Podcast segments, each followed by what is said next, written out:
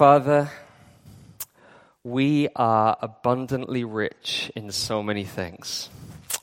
You are the Father of all blessing, and you have blessed us with so much that if we were to name everything we have, our thanksgiving would fill a library of books. Father, you are the one who is worthy of all praise because you are the fountain of all life. So often our thanksgiving only focuses on the physical blessings we receive, as if they deserve the greatest mention. And yet, you, the sovereign God, the creator of everything, who has no need of us, who has every right to turn away from us and ignore us and reject us, yet you choose to come down to us and call us to yourself through your Son. I pray that we would never forget the privilege that it is that we are your children. May it stun and amaze us that you would love us so much. Forgive us where we become so familiar with the gospel that it fails to wow us again. Please work in our hearts, Lord. Excite us with the glory of your name and how beautiful you are. Father, I want to thank you so much for ICF. Thank you for what you're doing uh, in the lives of Irina and Fred and just so many other students. We pray that right there on that campus, where there's so much pressure to perform, that they would have such a big God centered view of things, that they would be so different from those around them, that they'd be a light, a beacon, Lord, to all those around, that they would have this confident security that their worth is not found in how great their grades are, but their worth is found in how great you are and the love that you have poured on them. Father, I pray for the local church in Hong Kong. Uh, thank you so much for the faithful witness of men and women over, over decades and decades of, of being a light, Lord, in this city. I want to think of Holy Light Church in Yuen Long and Pastor Paul there. Lord, thank you for them and their faithful ministry. Would you let the gospel go deeper and richer into that church as they celebrate 80 years of being in the city? And would they just not rest on their past, but would they push into you more as they reach out to local kids and the elderly up in Yuen? Would they be a beacon of light to draw other people to know you? Father, I want to pray for the Filipino community in this city. Many of them have religious backgrounds since their childhood, and yet many of them have never truly known you. Father, we want to pray for Janet and Arlene and Julie and Jonah and Zari and Leonara and the whole Foundations of Faith Fellowship in our midst, Lord, as they are seeking to reach out to their Filipino and Indonesian friends and neighbors. Lord, please, would they know the calling on your, their lives? Would they know the love that you have for them? And would you use them mightily in reaching out to this community? I pray for all of us. Lord, I'm just so challenged by the fact that when we have so much, sometimes our faith can be so small.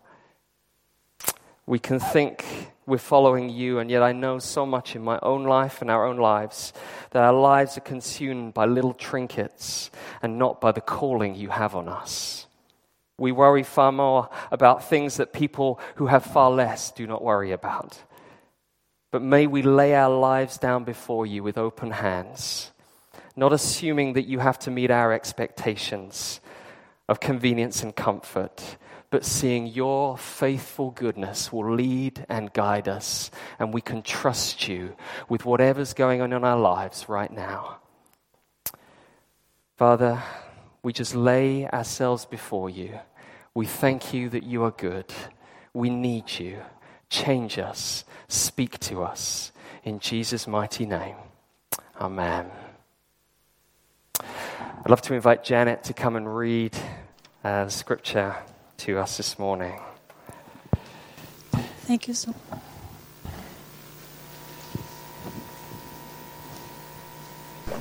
The scripture reading comes from Matthew chapter 4. Please follow along in your bulletins or on the screen. Now, when Jesus heard that John has been arrested, he withdrew in Galilee, and leaving Nazareth, he went and lived in Capernaum by the sea, in the territory of Zebulun and Naphtali, so that what was spoken by prophet Isaiah might be fulfilled. The land of Zebulun and the land of Naphtali, the way of the sea beyond the Jordan, Galilee of the Gentiles. The people dwelling in darkness have been a great light, and for those dwelling in the region and shadow of death, on them a light has dawned. For that time, Jesus began to preach, saying, Repent, for the kingdom of heaven is at hand. While walking by the Sea of Galilee, he saw two brothers, Simon, who is called Peter, and Andrew, his brother, casting a net into the sea, for they were fishermen. And he said to them, Follow me, and I will make you a fishers of men. Immediately they left their nets and followed him. And going on from there, he saw two other brothers, James, the son of Zebedee, and John, his brother, in the boat with Zebedee, their father, mending their nets, and he called them. Immediately they left the boat and their father and followed him. And he went throughout all Galilee, teaching their, in their synagogues and proclaiming the gospel of the kingdom and healing every disease and every affliction among the people. So his fame spread throughout all Syria, and they brought him all the sick, those afflicted with various diseases and pains, those oppressed by demons, those having seizures and paralytics, and he healed them. The great crowd followed him from Galilee and the Decapolis, and from Jerusalem and Judea, and from beyond the Jordan. This is the word of God. Uh, great. We, um, if you don't know, my name is Chris. Uh, I'm one of the leaders here at Watermark, and we're continuing in our series of going through Matthew's Gospel. And so, um, I don't know if you've had a recent performance review uh, at your work, but um, what happens when you do a performance review is you look back over your kind of your past history of what you've done, whether in the last three months, six months, or year, and you evaluate it, and then you hope that you will actually, from the mistakes that you've learned and the good things you've done, you'll actually move forward and uh, to not repeat the same things and to grow and improve. That's the idea, I think. Um, well, the people of Israel, God's people, had been given enough performance reviews by God uh, throughout uh, a thousand years of history, and every single performance review they'd failed. Every one of them, they'd made exactly the same mistakes that the previous generation had made again and again and again and again. They never seemed to learn. And yet God had, um, had been so good to them that they kept trusting, they kept trusting in other gods. God kept showing them his goodness. He brought them out of Egypt, out of slavery. He brought them through the wilderness and provided for them. He brought them again and again provision and grace, and again and again they refused to trust him. Every trial, every test, they failed. I don't know if any of you have ever felt like that. But that is actually not just Israel's story, that's our story before a holy God. And Matthew, in his gospel, has been showing how the story of Israel, their life, it needs a rewrite. It needs someone to come and rewrite the story so that their future will be different from their past. And so John the Baptist has come proclaiming, Repent, for the kingdom of God is near. There's a new future coming. And there's someone who's coming, the only person who can actually rewrite your future. The only person who's actually passed the performance review, which is Jesus Christ, who comes.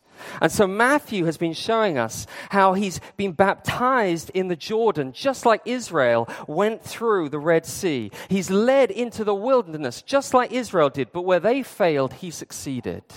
Where they failed the test, he didn't. And now, John the Baptist's ministry of, of saying, pointing to this one who's going to come to bring in the future, John the Baptist got arrested.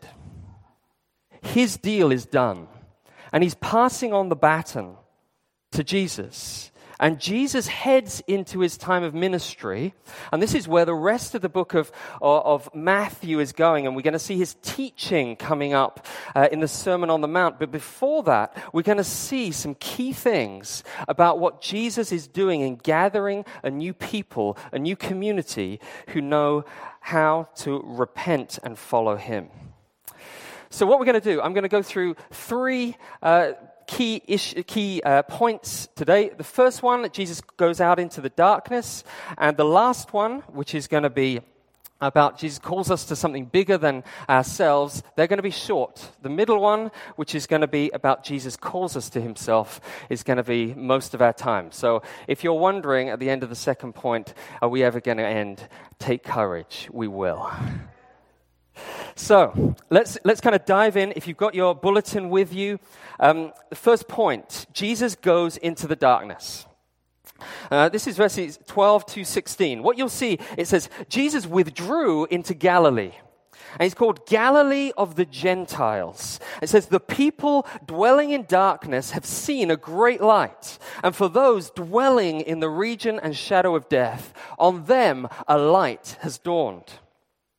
And Jesus, in fulfillment of a prophecy from Isaiah 700 years before, which was related to this place, Galilee, in the north of Israel, from where in Isaiah's time, Assyria had brought God's judgment for their sin onto the people of Israel. But now, into that same place, Jesus is heading.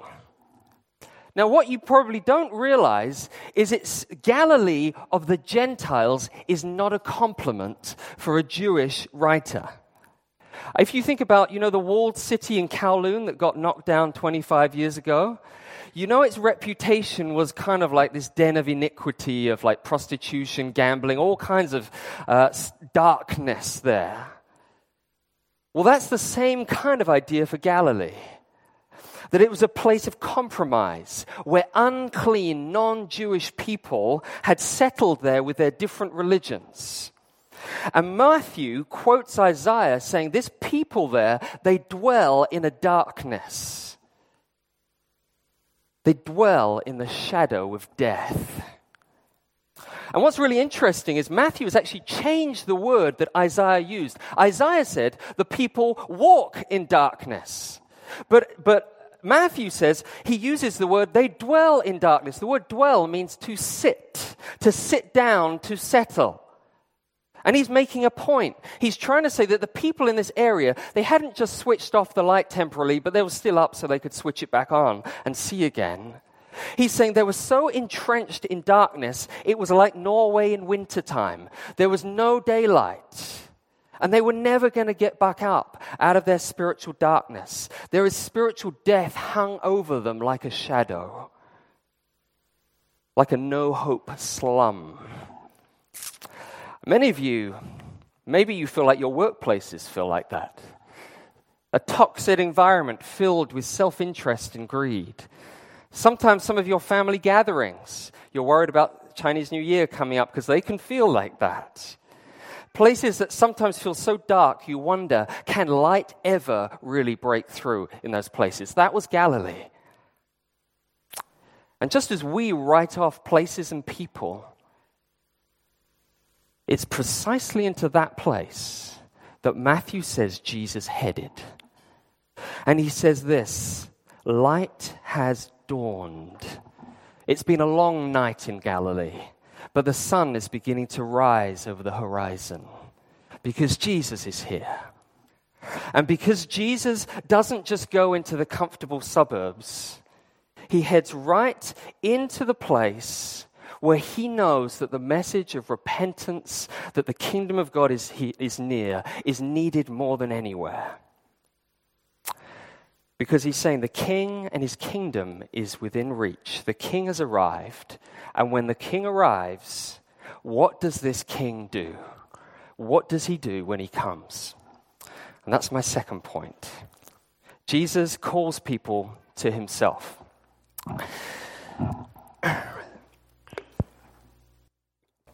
You know, Kevin talked about repentance three weeks ago. And um, repentance is the entry point into coming into God's new kingdom, his new future, but it's also the ongoing life of those who are in God's kingdom. And Matthew wants to show us now what repentance looks like. So let's have a look at this, this uh, the story, which you're going to see um, from 18 through to 22. Jesus is out for a stroll by the lakeside, getting some air. And then he sees these two disciples, Simon and Andrew. And this isn't the first time Jesus has seen them, because we know from John 2 that he actually spent at least a whole day with them, maybe a bit more, so it's not cold. But these guys are right in the middle of their work day, okay? But some of us think that um, the disciples are just these kind of poor working class people. Um, but actually, that's not true.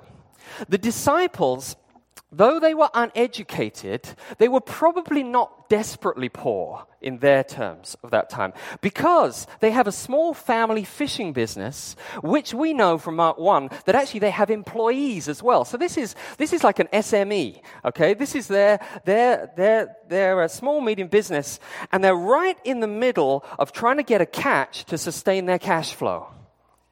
This is the equivalent of them on the trading floor, them in the meeting room, them in the classroom, them in the hospital ward, them taking the kids to school. It's a normal day. It's the normal events that happen at work. They're fishermen. And Jesus comes along and he says, Follow me. I will make you fishers of men. There's a few things that I want to pull out of this because I want to really unpack this phrase. Because this is dynamite if we get this. First thing that this says who takes the initiative to call the disciples?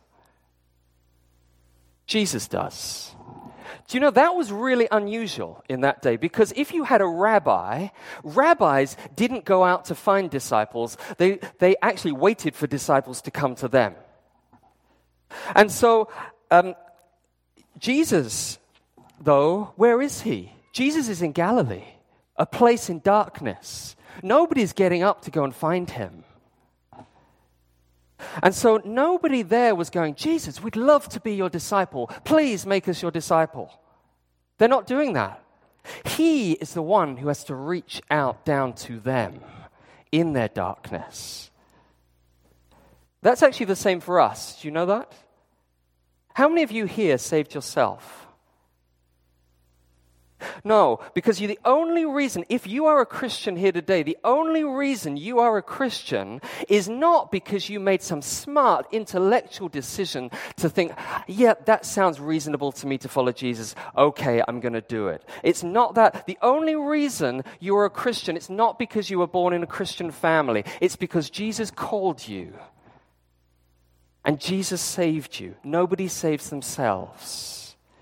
And he's calling us today to himself, whether you are a Christian or not a Christian, again and again.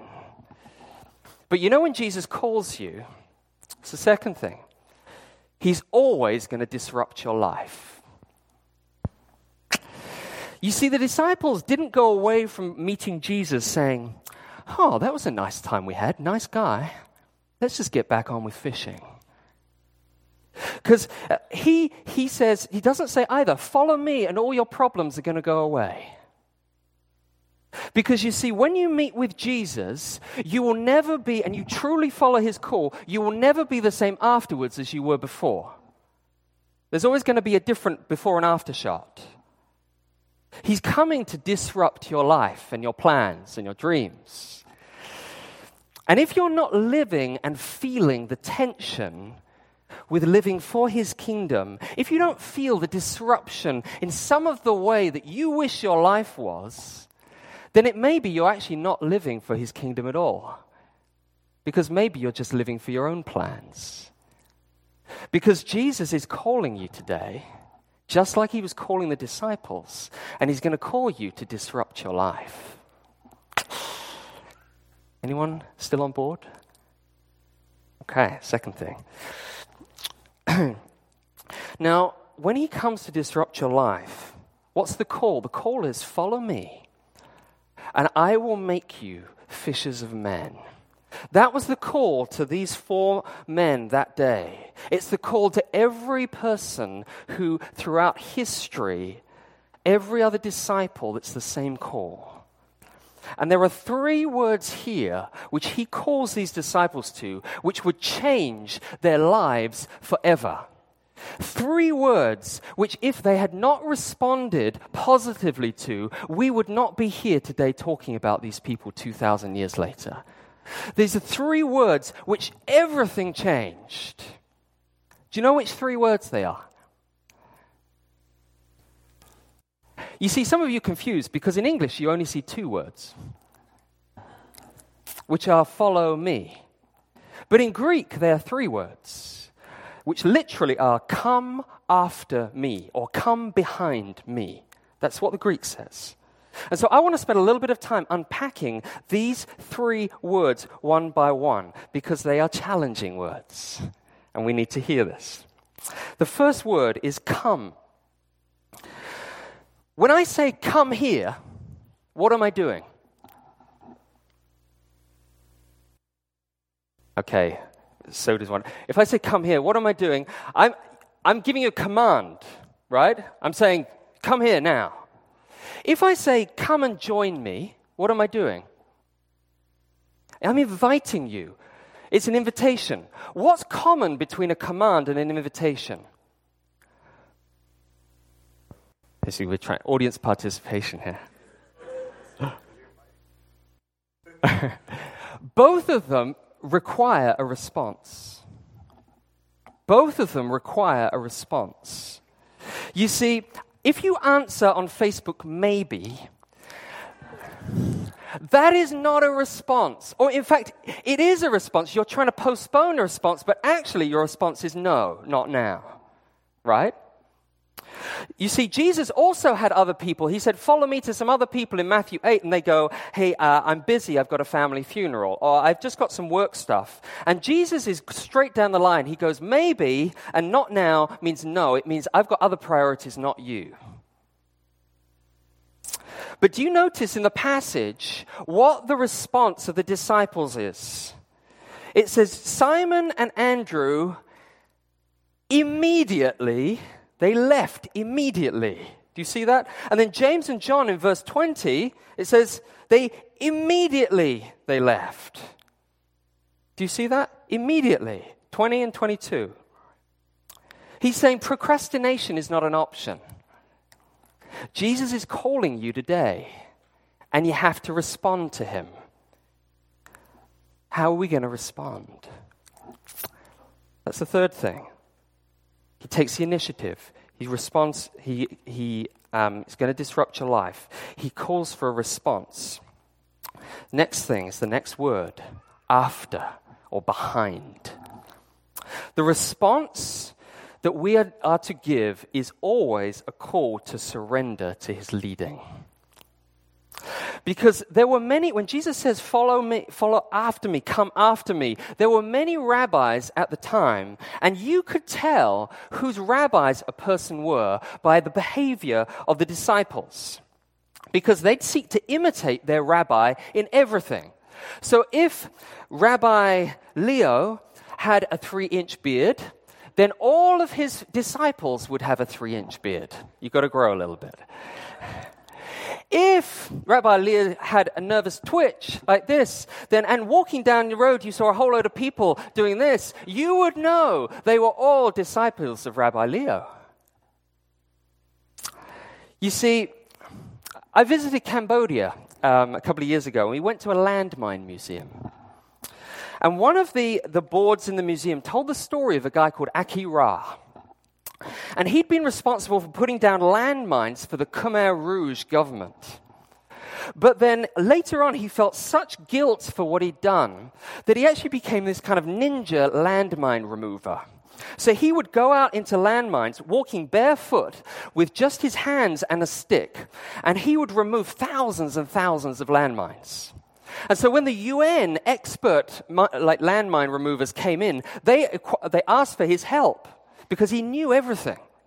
And so what happened was when he would, he would go in front of all the other UN experts and he would say, listen, just put your foot in the same place that I've put my foot. Just put your foot in the same place. Don't put it anywhere else. Because if you put it anywhere else, you may get blown to smithereens. You've got to put your footprint in my footprint because I'm going to lead you into safety. You see, that is exactly what Jesus is saying here when he says, Follow me. Come after me.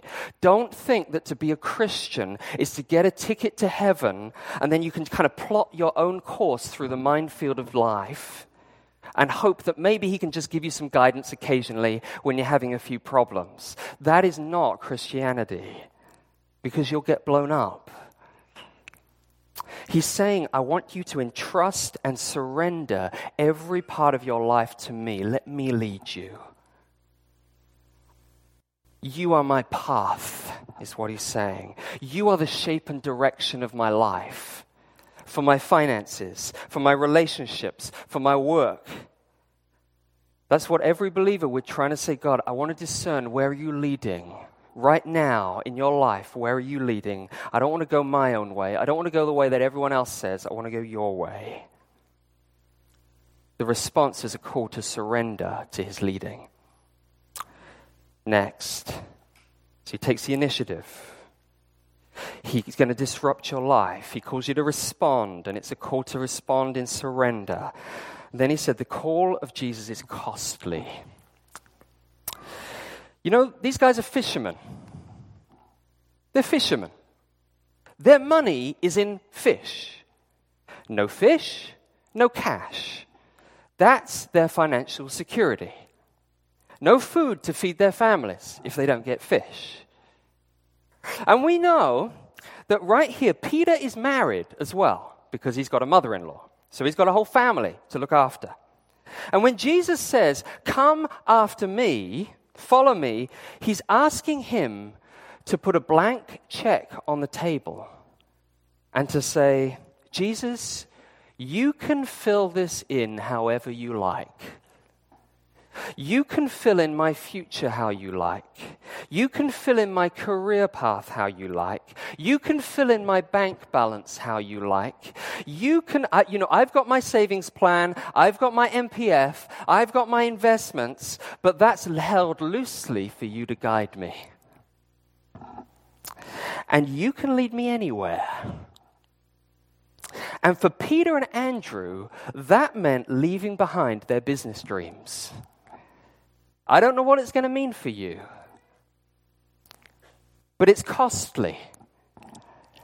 You see, Jesus then walks along. He said, "Hey, your financial things to Peter and uh, Peter and Andrew." But then he walks along, and then he sees James and John, and they're there with their dad.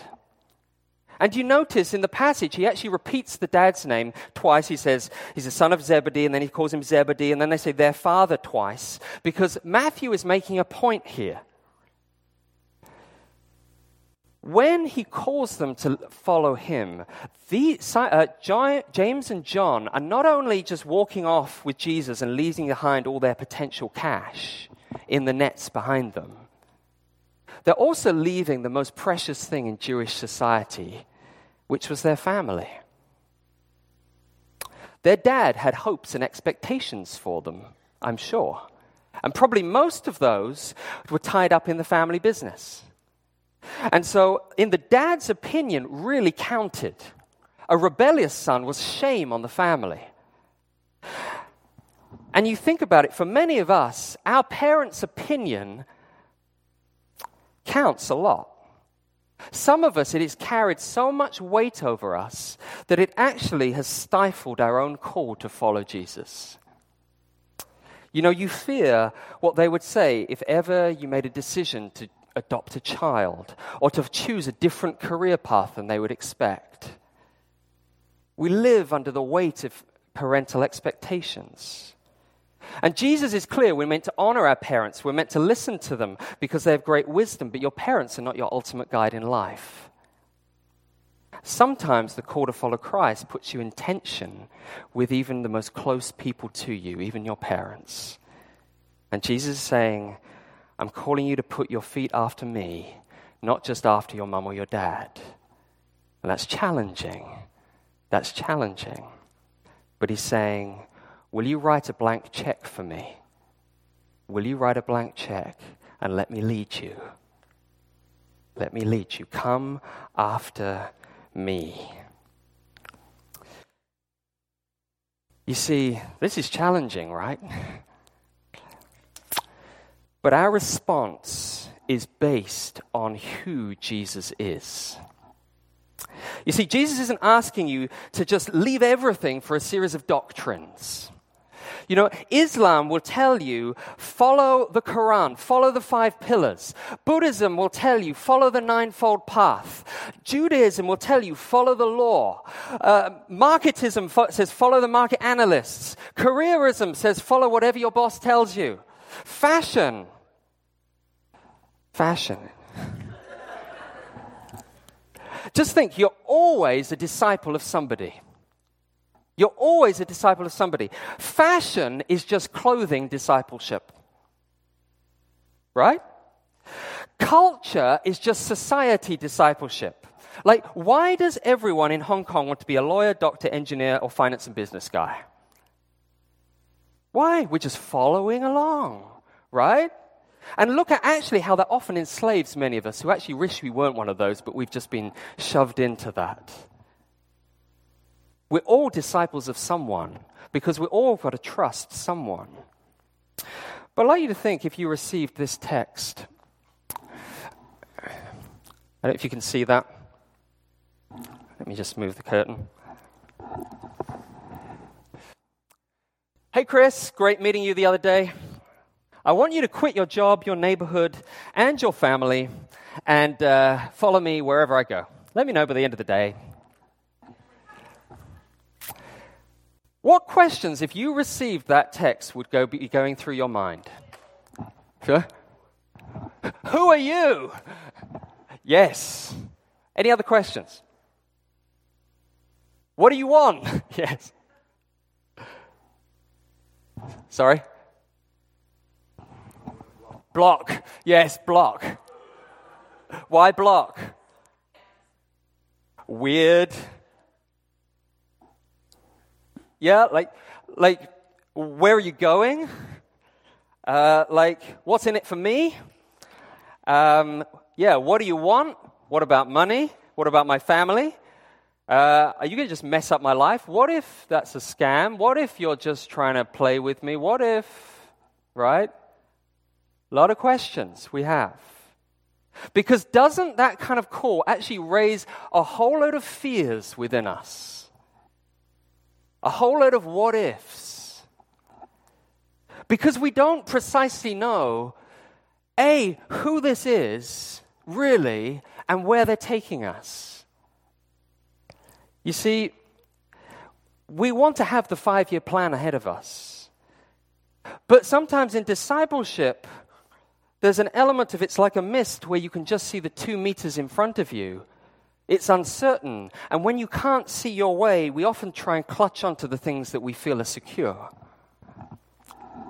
But the call of discipleship is always the call to answer those two questions Who are you, and can I trust you? Who are you, and can I trust you? That is the ultimate questions for deciding our discipleship. You know, who here has ever played Assassin's Creed? Okay, this is admission time. Mike has. You know who the original assassins were? The original assassins were not a video game.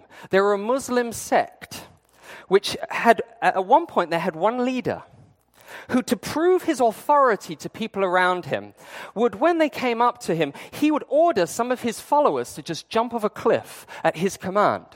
And they would follow. They would run and they would jump off a cliff to their death. I think that's sometimes what we think God is like. We actually think that this call is actually a call to either make my li- life miserable, lonely, hard, or just make me suffer. You're going to ruin my life. Because we maybe know the doctrine about who Jesus is up here, but we don't really know who are you? Can I trust you? And the whole of Matthew, in his first four chapters, has been trying to tell us again and again who Jesus is so that we can say, I can trust you.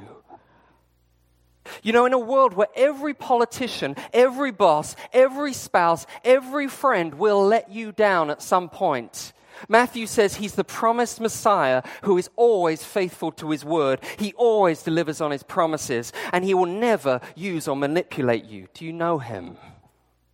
In a lonely world where we're craving acceptance and love, Jesus draws near as Emmanuel, the Creator God, God with us, to love us, to save us, to deliver us. Do you know Him? In a world which is power hungry, filled with nationalism, filled with division, filled with self interest, Jesus is the global king who calls people from all nations in unity to come and worship him. In a world of injustice, with families and communities torn apart by greed and oppression, Jesus is the unbribable judge who has a winnowing fork in his hand, and he will bring justice to bear on this world. Heaven and hell are in his hands. Do you know him? In a world of indulgence and faithlessness, and where we lack self control, Jesus is the faithful, obedient one who has never failed. Do you know him? In a world where it's every man who seeks to exalt themselves, Jesus humbles himself, identifies with us in his baptism, in our weakness, takes our sin on the cross to lift us up and bring him to himself. Do you know him?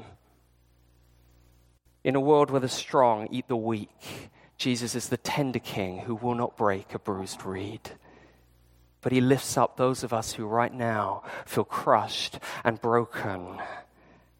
In a world where we're called to be disciples of fashion and technology for the sake of increasing business profit margin, Jesus is calling you to himself for the sake of his glory and your good.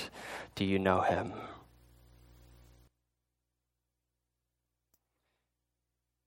It was 1783. George Washington was facing a mutiny from his troops. They hadn't been paid for ages.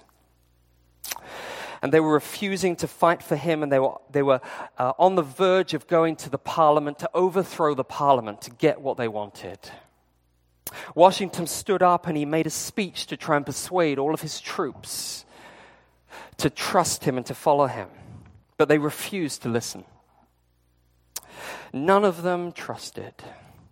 And then at one moment, he went to get a letter from a senator to prove that the troops were going to get paid.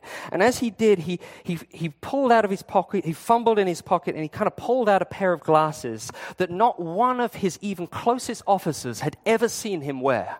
And as he pulled and opened the letter and held it up, he said this He said, Gentlemen, I you must pardon me, for I have grown not only gray, but blind in the service of my country.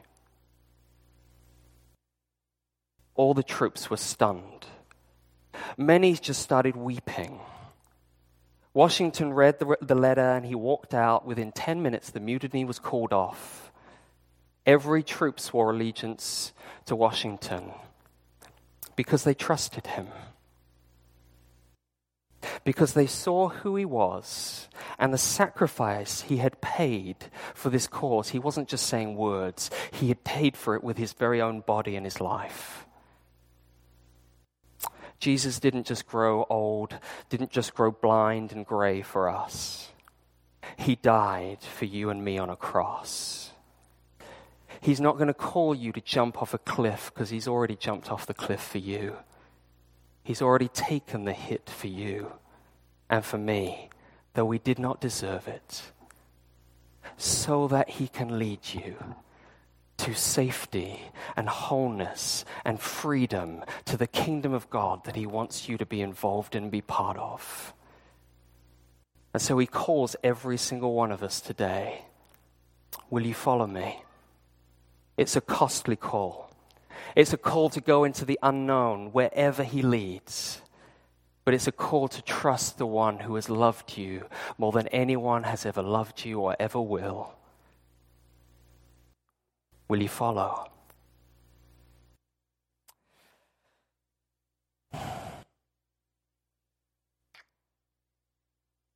You know, as I've been reflecting on this, I realize so, so many of my fears come from that fact that I don't really know him well. And my prayer I've been a Christian over 30 years.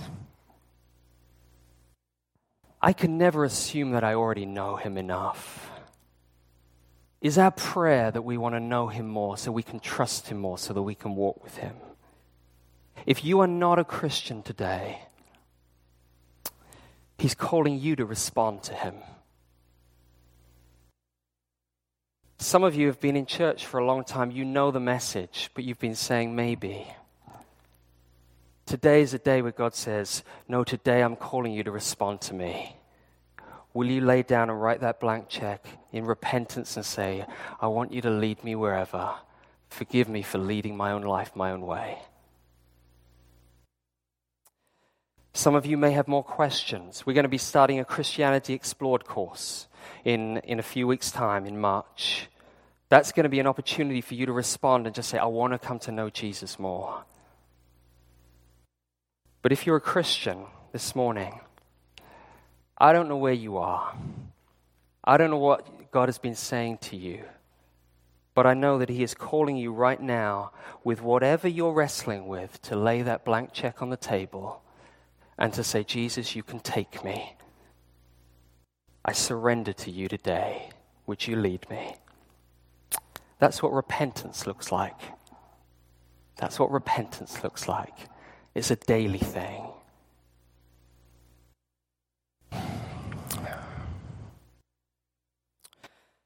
I was going to share another point, but I think I'm going to just stop and allow us just to close your eyes for a minute.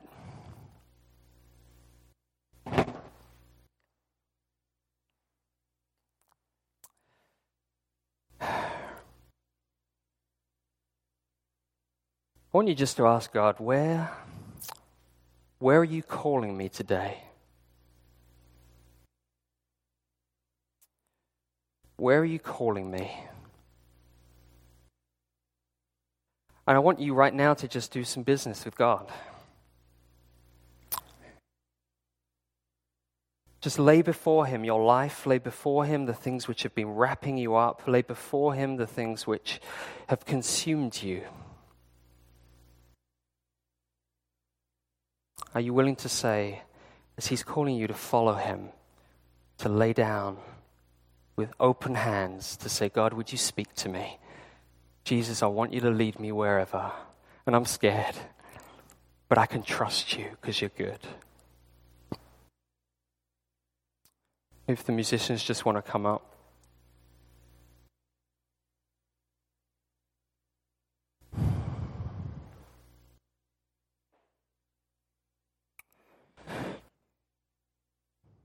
You know, some of us, we've been saying, Oh, Jesus, you would never call me to dot, dot, dot. You would never call me to take a lower paid job. You'd never call me to quit my job. You'd never call me to place my kids in a school which none of my peers would dream of sending their kids to. Jesus, you'd never call me to move to a less comfortable neighborhood. We say that a lot. Jesus, you'd never. But if you're laying a blank check before Him today, just give him you would, all the you would nevers and just say, You can lead me. And for some of that, you that will be him leading you on his mission, maybe to another country, maybe into ministry. For some of you, that will be leading you into Morgan Stanley, leading you into the hospital, leading into Chinese New Year gatherings with a heart to pray for those who don't know Him, with a heart to be His instrument. As He goes into the darkness, that you will be there following Him as a light because He loves the people around you.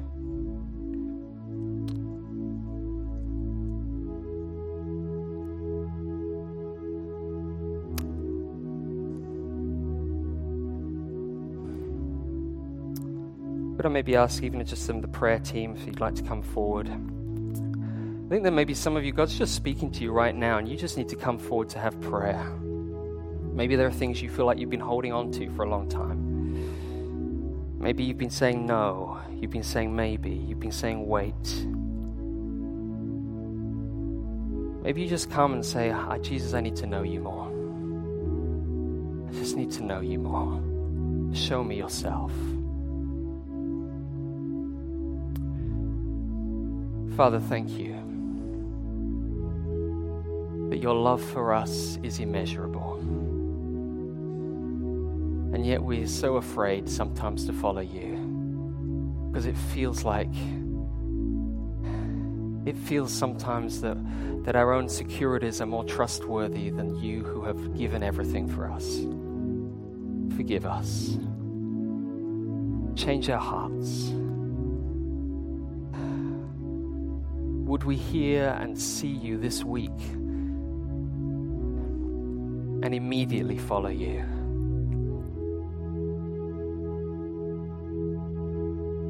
Father, have your way. Thank you that you're so good to us. We love you. In Jesus' name.